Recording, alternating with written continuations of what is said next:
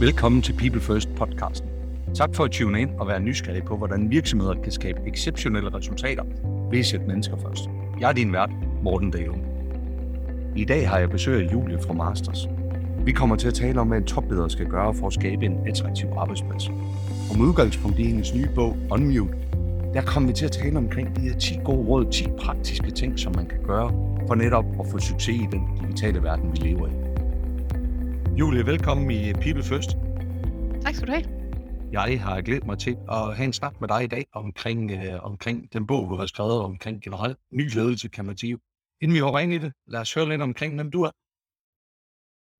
Jamen, jeg hedder jo Julie Christine Strenge. Jeg er super glad for at være her i dag. Jeg synes, det, det er et spændende emne, vi skal tale om. Øh, og hvem jeg er. Jeg er administrerende direktør i noget, der hedder Master Danmark. Vi er sådan en, en lille virksomhed, som er specialiseret igennem årtier i at vide noget om mennesker, der går på arbejde. Så vi indsamler data omkring mennesker, øh, hvad de er drevet af, hvad de trives omkring, og, og hvad de har brug for i forhold til at, at forme et job. Ja. Så det ved vi rigtig meget om, og så har vi så nogle værktøjer til, at vi kan sælge til vores kunder. Ikke? Så, øh, men, øh, men det betyder helt lavpraktisk, at vi hjælper rigtig mange af vores kunder hele, hele tiden med at kigge på ledelse og rekruttering og udvikling. Og det tænker jeg måske også kan være en af grundene til, at vi skal tale sammen i dag. Ja, men det tænker jeg netop også. Også, også den her bog, som, øh, som, øh, som du har skrevet. Øh, kan du ikke uh, lige fortælle lidt omkring det? Unmute, jo, holder du op her, ja? Ja, ja, jeg holder den jo op her. Ja. Jamen, altså, hvorfor har jeg skrevet en bog? Men jeg tænker, øh, jeg og Astrid Hav har skrevet den her bog for lidt tid siden, men, men dybest set handler det jo om, at verden har forandret sig. Den er blevet langt mere digital i, i tempo, vi måske ikke lige havde regnet med.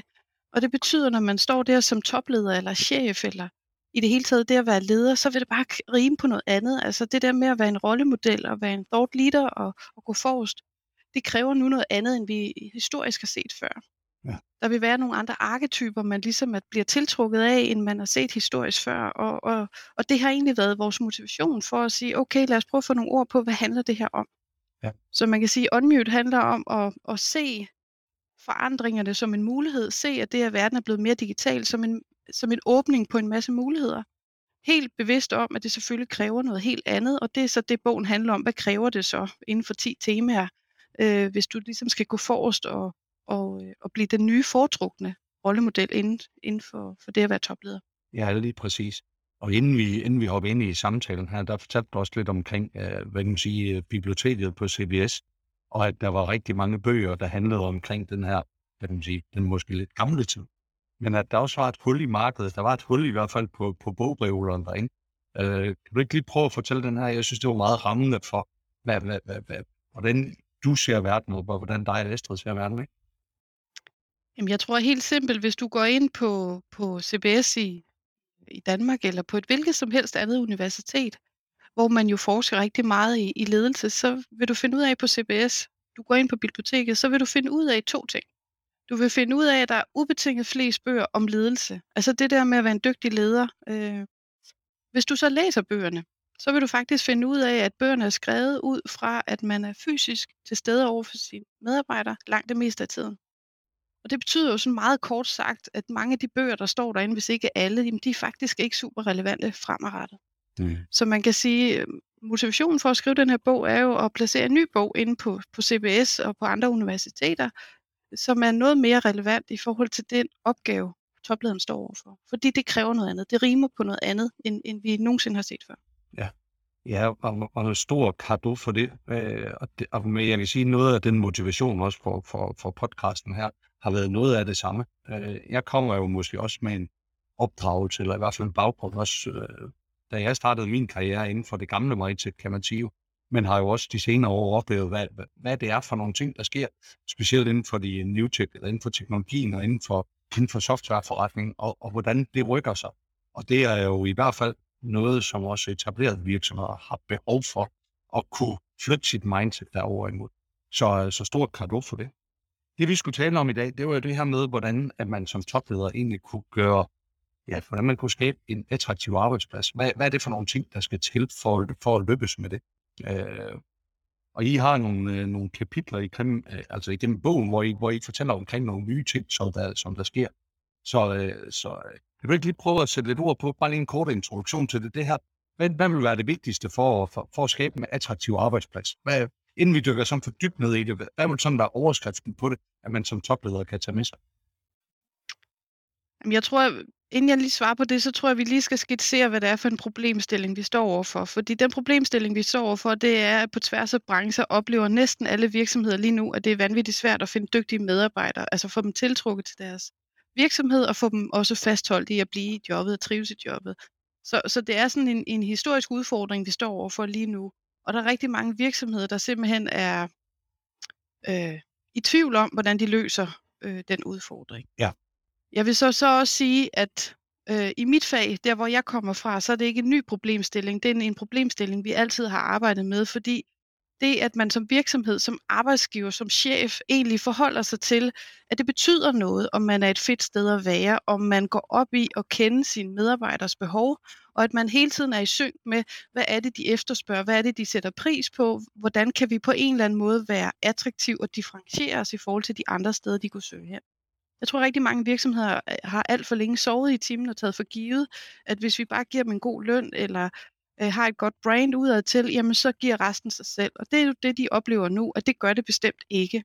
Og man kan sige, at corona har også været med til at accelerere en, en bevidsthed og en læring hos den helt generelle medarbejder i at vide, hov, den måde, vi arbejder på, de arbejdsforhold, jeg bliver tilbudt, den fleksibilitet eller mangel på samme, jeg bliver tilbudt, det har jeg faktisk en holdning til nu. Ja. Så der er et langt større behov for, at man bliver meget tættere på sine medarbejdere, eller kommer meget tættere på sine medarbejdere, og prøver at forstå, hvad er det, der gør, at de synes, det er spændende at være her, og de har lyst til at blive. Ja. Hvad er det for nogle opgaver, de skal have? Hvem skal, skal de arbejde sammen med? Hvornår skal de arbejde på dagen? Og så videre. Alle de der ting bliver man nødt til sådan at genbesøge og sige, er der nogle af de ting, vi kunne, øh, vi kunne gøre lidt mere fleksibelt, eller lytte lidt mere til? Lige præcis. Så, så øh, det, det er i hvert fald noget af det, man skal kigge ind i. Ja, og det skal vi jo ned i nogle af de ting, som, som, der, også, som der også står i bogen. Der er en ting, som, jeg, som du sagde, jeg synes, der var ret interessant. Det var det her med, at det ikke var noget nyt for jeres branche, der hvor I sad henne, Eller der hvor I, sådan som I ser verden. Øh, prøv lige at putte lidt flere ord på det.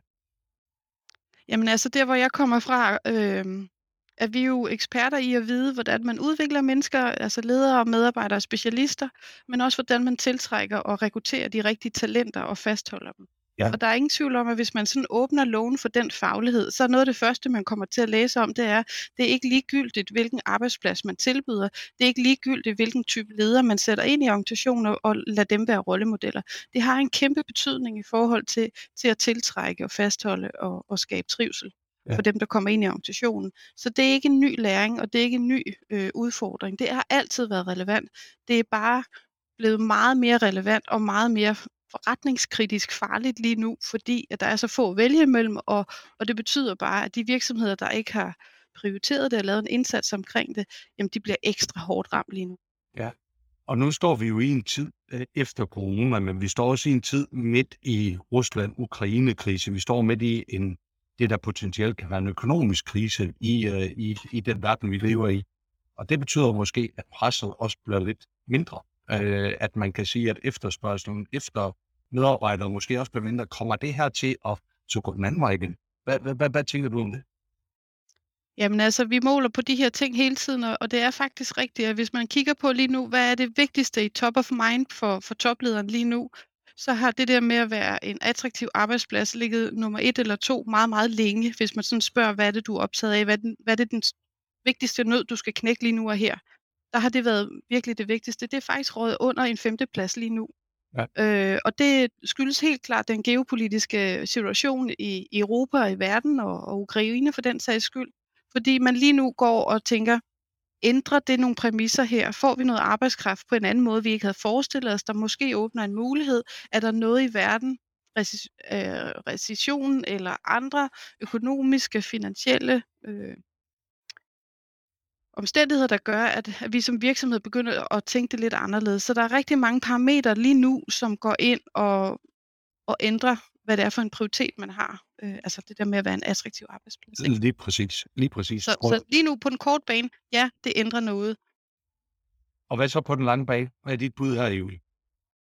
Ja, mit bud er, at, øh, at vi ser et fald i, i, i, at det er et spændende emne, altså det der med at være attraktiv, men det vil komme til at stige igen, fordi det er sådan en, en basal hygiejnefaktor i at drive en virksomhed og have de rigtige talenter ombord, uanset om verden er mere fysisk eller digital. Så jeg tror, at det kommer til at stige igen, øh, og, og fremadrettet fortsat bliver strategisk vigtigt. Ja. Men lige om det ligger nummer 1, 2, 3, eller 4 eller 5 på prioritetslisten, det tænker jeg, det vil nok variere lidt, men det vil være højt prioriteret fortsat, af ja. min vurdering. Og selvom vi ikke kan spå om fremtiden, så, så er jeg meget enig med dig der. Øh, og kan det jo selvfølgelig også godt forstå, hvorfor det ikke er top of mind lige nu, fordi der er nogle ting, der skal, der skal håndteres.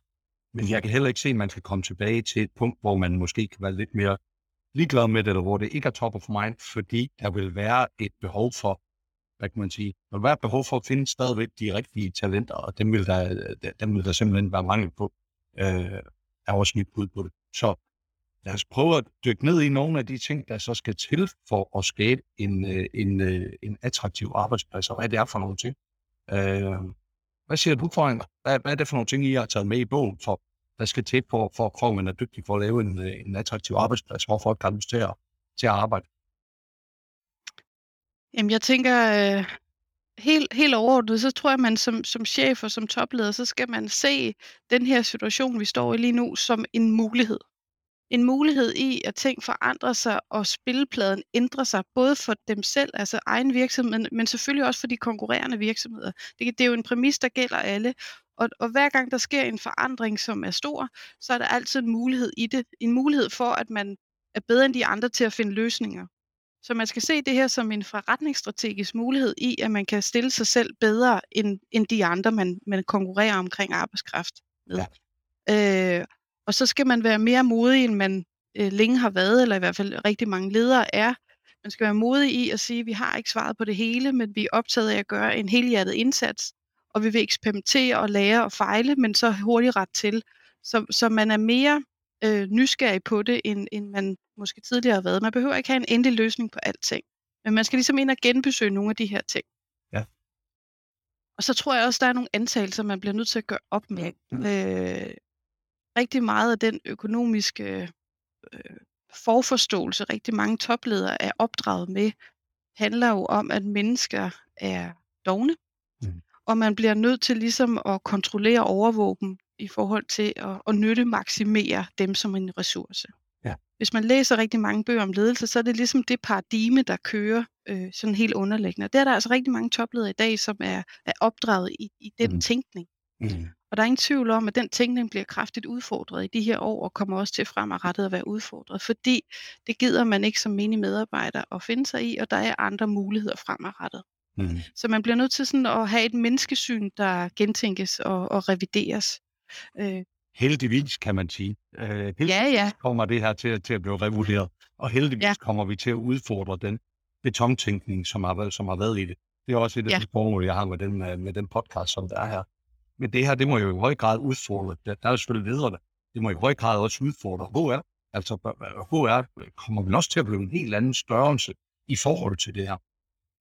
Oh, men ingen tvivl om det. Altså HR er jo, er jo dem, der skal hjælpe lederne til at shine i en hverdag, og, og øh, de er jo lige så meget under øh, genopbygning, som, som lederne selv er, fordi øh, den måde, man skal hjælpe på øh, at være attraktiv som en HR-organisation, vil jo helt klart også rime på nogle andre ting. De skal være langt mere digitale, de skal være langt mere relevante øh, over for lederne på nogle fronter, så skal rigtig mange andre af deres normale hverdagsprocesser automatiseres i langt højere grad, end man har set før. Så de står også selv midt i en ombygning, kan man sige. Ja. Så det kører lidt parallelt med hinanden. Men det ja. hele handler jo om, at vi står i en situation, hvor dem, vi skal være attraktive overfor, altså det er jo både kunder og medarbejdere, jamen de kalder på nogle andre ting, de kræver nogle andre ting, de har nogle andre behov, og de har lyst til, at noget skal ske 304, 365 dage om året, ja. øh, 24-7. De har lyst til at blive set, hørt og forstået i en grad, vi aldrig har prøvet før. Ja. De har lyst til ikke at være ansat, fastansat, som vi kender det, i hvert fald mange af dem, 40 procent tyder det på lige nu, kommer til at sige, jeg vil rigtig gerne arbejde for jer, men jeg vil gerne være løst tilknyttet, eller freelance, eller hvad man nu kalder det. Og det vil jo klart kræve noget, rigtigt, noget andet i, i forhold til at onboarde og få dem ind i opgaven, og få dem til at have den viden, de skal have for at kunne løse opgaven osv. Så, så det kalder ligesom på noget andet infrastruktur, nogle andre antagelser. Ja. Nogle af de ting, jeg møder rigtig tit, det er det der med, hvad er det vigtigste? Altså, og der tror jeg, at man som leder skal være meget helt simpelt orienteret omkring, at et arbejde er aldrig det vigtigste for en person. Mm. Det er det selvfølgelig nogle gange, men for langt, langt de fleste, så er arbejde jo aldrig det vigtigste. Det er deres familie eller fritid eller noget andet. Øhm, og det tror jeg, man bliver nødt til at være ydmygt bevidst om, at Mm. jeg er leder for dig, for jer. Vi har en opgave i et arbejde, som vi skal lykkes med sammen. Vi har nogle forskellige roller i det, men der er et liv omkring det for os hver især, som har en større prioritet end det her arbejde.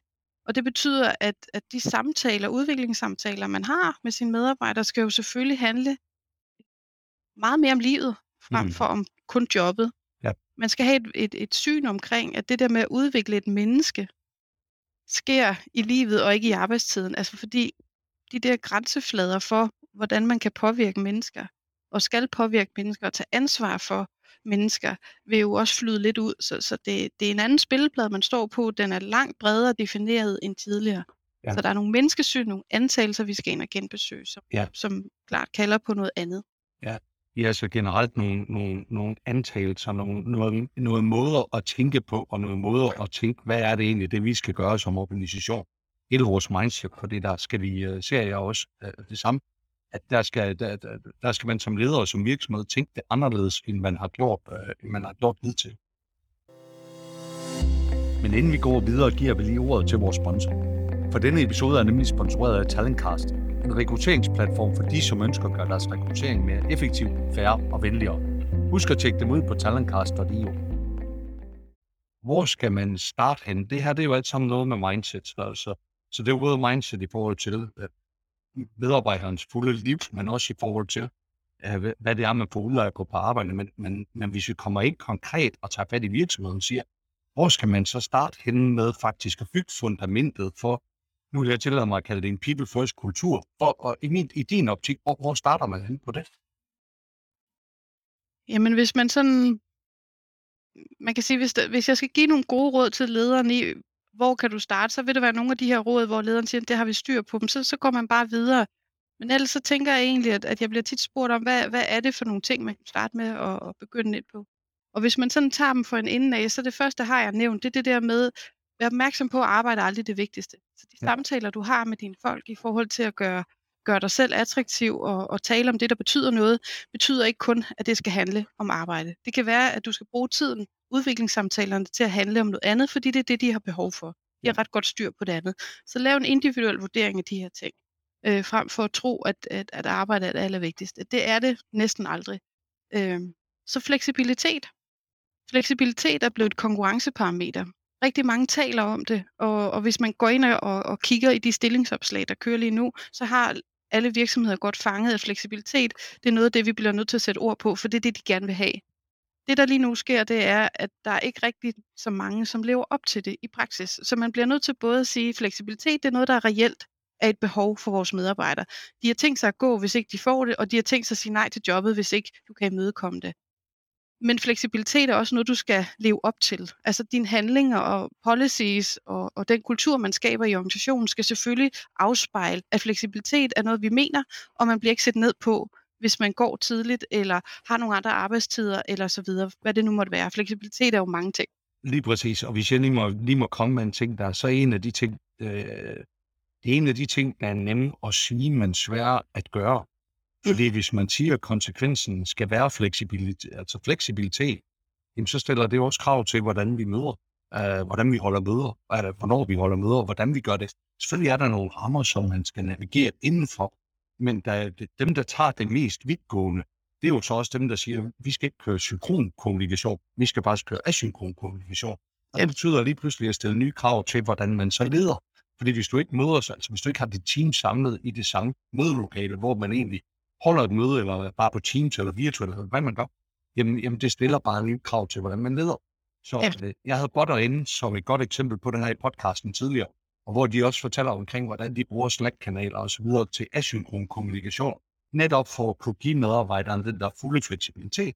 Men det er nogle kæmpe, kæmpe store skridt rent ledelsesmæssigt, som det her det betyder. Så en ting det er at sige det, noget andet det er det at, gøre det. Så det var egentlig bare en kommentar i forhold til, i forhold til fleksibiliteten.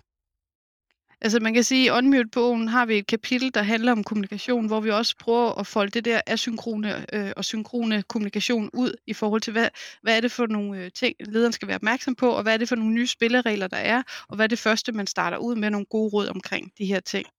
Og, og nu nævner du selv Slack, altså for mit eget vedkommende, vi har et digitalt hovedkontor, fordi vi sjældent er sammen som organisation, og det betyder, at hvis, hvis vi skal have et tilhørsforhold og vidensdele på et, et relevant øh, højt niveau, og vi kan stå og fronte nogle kunder eller nogle kollegaer med den relevante viden på det rigtige tidspunkt, så kræver det simpelthen, at vi mødes digitalt øh, på en helt anden måde, end vi har gjort før. Så for os har vi fået et digitalt hovedkontor. Og det her, det vil vi, altså, vi ville ikke kunne lykkes, hvis ikke vi havde den infrastruktur som erstatning nu, når vi ikke er sammen. Så, så man skal også huske, når man nogle gange siger, at noget skal rime på noget andet, så skal man ikke bare fjerne. Man skal ikke bare sige, nu arbejder vi, når vi har lyst, og så fjerner man resten, fordi så er der rigtig meget, der går tabt. Man skal erstatte det med et alternativ eller et supplement. Lige så det, det er selvfølgelig også en, en, en super vigtig pointe. Og så tror jeg også bare, altså, der er jo rigtig mange ledere, der er stolt over at have sådan en Colgate-kalender, ikke? Altså ingen huller, øh, fordi så ser man vigtig ud, produktiv ud, ikke? Øh, aktiv ud. Og der tror jeg bare, at vi skal igen tilbage til antagelserne. Vi ved, at hjernen har brug for pauser. Vi ved, at kroppen har brug for motion. Hvis du som leder gerne vil være en rollemodel, så bliver du nødt til også selv at signalere, at din egen kalender er fyldt med det, der er godt for både din hjerne og din krop. Mm. Øh, du bliver nødt til at få den der øh, urgency ind i møderne. Hvad er det, vi skal mødes om? Hvor længe skal vi være sammen i et møde? Hvor længe skal et møde tage? Det kan godt være, at vi har en kultur og en tradition for, at noget tager en halv eller en hel time. Men hvad nu, hvis vi har brug for at mødes i 17 minutter, så er det nok? Altså man, man genbesøger, hvad er det, vi mødes om? Hvad er det, vi mødes fysisk om? Øh, hvornår er det, vi arbejder? Øh, har jeg tillid til, at, at mine medarbejdere de laver noget, når jeg ikke kan se dem? Hvis ikke at man har det, så skal man genbesøge, hvordan man, man ser sig selv som leder. Ja. Der er selvfølgelig rigtig få, som ødelægger det for de mange, der ikke, hvor man ikke kan give dem den tillid. Men langt, langt, langt de fleste går på arbejde og tænker, jeg kommer for at gøre en forskel. Jeg elsker at gøre det godt. Og, øh, og der er masser af god grund til at give dem den tillid og, øh, og stole på dem. Bravo. Ja. Det var to råd, som du sagde. Du sagde, der ja. kommer flere på listen, så lad os, ja. lad os prøve at tage det, øh, kom videre derfra. Ja, Jamen altså, sådan helt lavpraktisk oplever vi jo også, at der er rigtig mange, der øh, er inde og genbesøge ansættelsesforhold. Altså det der med, hvornår skal jeg arbejde? Hvor længe skal jeg være ansat? Altså kan man prøve at begynde at, at tænke nogle lidt kortere ansættelsesforløb? Alt tyder jo på, at, at øh, et ansættelsesforløb kommer til at blive kortere og kortere. Så hvordan er vi egentlig attraktive i det? Hvordan får vi lavet sådan et fast track øh, ind i vores virksomhed, så vi kan onboarde vores medarbejdere langt mere hurtigt og få dem rigtig godt i gang? Fordi igen, de kommer for at performe. De kommer for at gøre en forskel.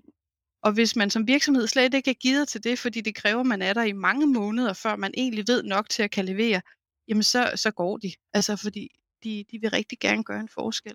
Så genbesøg ansættelsesforhold. Hvornår skal man arbejde? Hvor længe skal man arbejde? Hvor er man i sit livsstadie? Øh, altså som individ, øh, hvad har man behov for? Og så prøv at se, om man kan møde dem på en eller anden måde. Fordi øh, så tror jeg, man kan komme rigtig langt. Og der er i hvert fald rigtig meget data, der viser, at hvis medarbejderne ikke føler, at man på en eller anden måde tager hensyn til det, så er de villige til at gå eller sige nej til job. Ja. Øhm, så er der jo en, en, en ældre sag, som vi har talt om længe, som igen bliver interessant, og det er det der med fællesskab. At man er opmærksom på, at det at have en, et, et, et arbejdsplads, virksomhed, en organisation, det er lige med et fællesskab for rigtig mange af dem, der er ansat, både ledere og medarbejdere. Og det bliver man nødt til strategisk at gøre som noget attraktivt. Så hvad er det for et fællesskab? Hvordan får man skabt en kultur og en følelse af et tilhørsforhold, sådan så når man er syg eller væk, så mangler man. Øh, hvordan, hvordan får man skabt noget, som dem, der er i fællesskabet, synes er super spændende? Mm. Og jeg tror, at rigtig mange øh, virksomheder lige nu, at den bedste intention kører med de samme ingredienser. De har frugtordninger, de har firmafester og kantineordninger, de her ting, fordi det er det, har vi gjort i årtier, og så tænker vi, så har vi gjort det godt. Men spørgsmålet er, om det er egentlig det, der bliver sat pris på. Hvad nu, hvis det handler om nogle andre ting? Mm. Hvad hvis det handler om, at man kan walk and talk, eller man kan i stedet for frugt, så kan man få nogle andre ting tilbudt, eller hvad ved jeg. Jeg har ikke alle løsninger, og det vigtige er egentlig, bare spørg dine ledere og medarbejdere, dem der er der, uanset om I er fysiske eller digitale, hvad er det, de sætter pris på? Hvad er det, der gør, at de synes, det er super spændende at være en del af lige præcis det her fællesskab, frem for de andre typer af fællesskaber, de kan gå ud og være interesseret i. Ja. Fordi Ja. så, øh, så vil Jeg de jo har- fortælle jer det. Ja, lige præcis. Og jeg har faktisk et bud på, hvordan man kunne komme, komme hen omkring det her med fællesskabet. Øh, og det er også noget, jeg har dyrket en del i, i podcasten, også de samtaler, jeg har haft herinde. Og det handler om at skabe et stærkt purpose. Og jeg ved godt, at det bliver også sådan nemt en floskel, og, og, og det er virkelig meget fremme nu at blive taget en del om det. Men i bund og grund, hvis man kan lave et stærkt purpose øh, i sin organisation, eller har et stærkt purpose i en organisation, jamen så er det jo det, der gør, at man motiveret som medarbejder kommer på arbejde hver dag. Det er jo for at lykkes og, og hvad kan man sige, bidrage til at løse den problemstilling, som organisationen er sat i verden til egentlig at løse.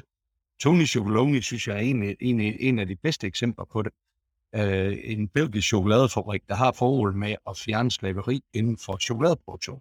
Så tilfældigvis så laver de også chokoladebar og sælger chokolade til, til forbrugerne. Men i bund og grund, det som der gør, at medarbejderne de kommer på arbejde hver dag, det er jo ikke for at, hvad kan man sige, for at sætte, tjene penge til aktionærerne, men det er jo i højere grad for at lykkes med den mission, der hedder, at det der med slaveri, det skal vi bare have væk fra hele den branche, som vi arbejder i. Og det tror jeg på, det kan være med til at skabe et stærkere, og det ved det kan skabe et stærkere fællesskab, end den, øh, hvad du vil sige, de der ting, små ting, som man kan gøre som leder, som, som, er, som er dem, du tænker på. Hvad tænker du, når jeg siger det her? Jamen, jeg, jeg tror egentlig, jeg, jeg er rigtig meget enig. Altså, der er ingen tvivl om, at, øh, at den almindelige person, den almindelige dansker, den almindelige medarbejder, men også leder selvfølgelig, har en holdning. Altså har en holdning til, at der selvfølgelig skal være et purpose, der skal være en grund til, at, at den virksomhed og den organisation, jeg træder ind i, det er en del af noget større. Det handler om noget, der er større end virksomheden selv. Mm. Altså fremtidens topleder vil jo, vil jo kun få fire år i gennemsnit, hvis ikke man genopfinder sig selv. Og en af de måder, man kan genopfinde sig selv på, det er at være meget opmærksom på, at det ikke er længere nok at være inspirerende og tjene penge. Man skal ligesom give igen. Man skal ligesom kæmpe for noget, der er større end virksomheden selv. Og det kunne være samfundet, det kunne være verden, det kunne være slaveri, det kunne være naturen, klima, den slags. Det, det kan jo være mange forskellige ting, afhængig af, hvad det er for en virksomhed, man, man er i. Men, men der, er, der er ingen tvivl om, at det vi tidligere har talt om, at det skal have et purpose, og der skal være noget, der er større end en selv, det er ikke for sjov længere. Altså, det mener de almindelige medarbejdere, og de gider ikke være et sted, hvis ikke det er der. Så, så det, det er gået fra at være noget, vi talte om, til nu, at, at det er noget, man skal vise og dokumentere.